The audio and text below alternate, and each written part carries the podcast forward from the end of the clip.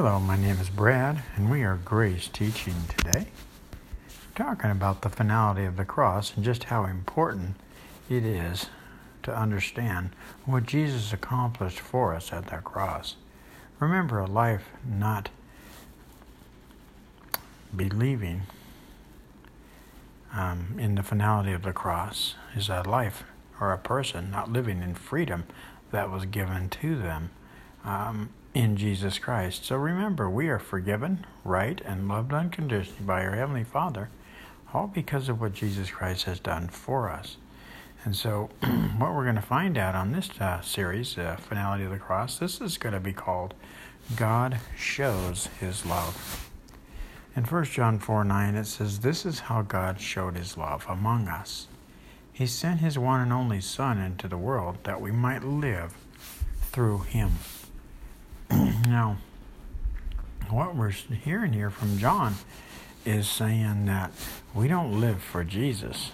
God showed his love to us by sending his one and only Son into us so that we can live by his life. You see, Jesus gave his life for us so he could give his life to us, so he could transmit his life through us.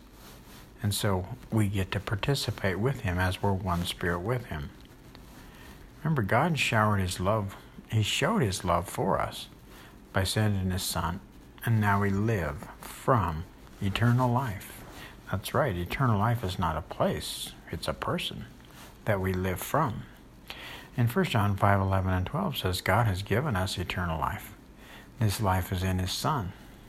Whoever has the Son has the life. Whoever does not have the Son does not have the life. Keep in mind that uh, eternal life starts at the moment of our conversion. We're placed in it and now it is in us. We're one spirit with eternal life. God loved everyone. That's why he sent his son. He's not judging the world. If we look at 1 John 4:10 it says this is love, not that we loved God, but that he loved us and sent his son as an atoning sacrifice for our sins.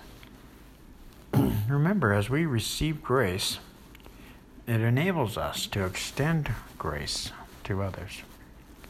Dear friends, since God so loved us, we also ought to love one another. So 1 John 4:11. So we see there that uh, that we love others. How do we love others without initiating this? Let's think about this a minute. Let's go to Philippians 2:12 and 13. This is Paul. He's writing to the body of Christ in Christ at Philippi. And he says, Therefore, my dear friends, as you have always obeyed, not only in my presence, but now much more in my absence, continue to work out your salvation with fear and trembling, for God is working in you, giving you the desire and the power to do what pleases Him. And so, of course, this is going to be with the spirit of humility um, to work out our salvation and so remember, it is God in us, giving us the desire and the power to do what pleases Him. And so Jesus died for us so He could give His life to us, so He could live His life through us. You see, so the desire He gives us is to love. And the power that He provides, He actually accomplishes, accomplishes this through us. So He gives us a desire to want to love folks and then he is the power to do this through us. So remember Ephesians 3:20 says now to him who is able to do more than we can ever ask or imagine according to the power that is at work within us. And so there were two commands. Um, the new covenant commands were this in 1 John 3:23, and this is his command to believe in the name of his son Jesus Christ and to love one another as he commanded. How is that going to happen? First of all, we believe in Jesus Christ. We believe he gave his life for us so he could give his life to us, so he could transmit his life through us. We believe he took our sins. We believe in him we're right with God. We believe that in him he is in us and he wants to produce life through us. See, that's what grace is. Grace is Christ living his life through us. It's not us living for Jesus. and that's why he's going to give a new covenant command in John 13, 34, and 35.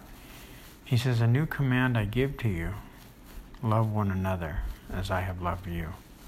So you must love one another. By this everyone will know that you are my disciples if you love one another. Now keep in mind, we're responding to his forgiveness and love that he has for us.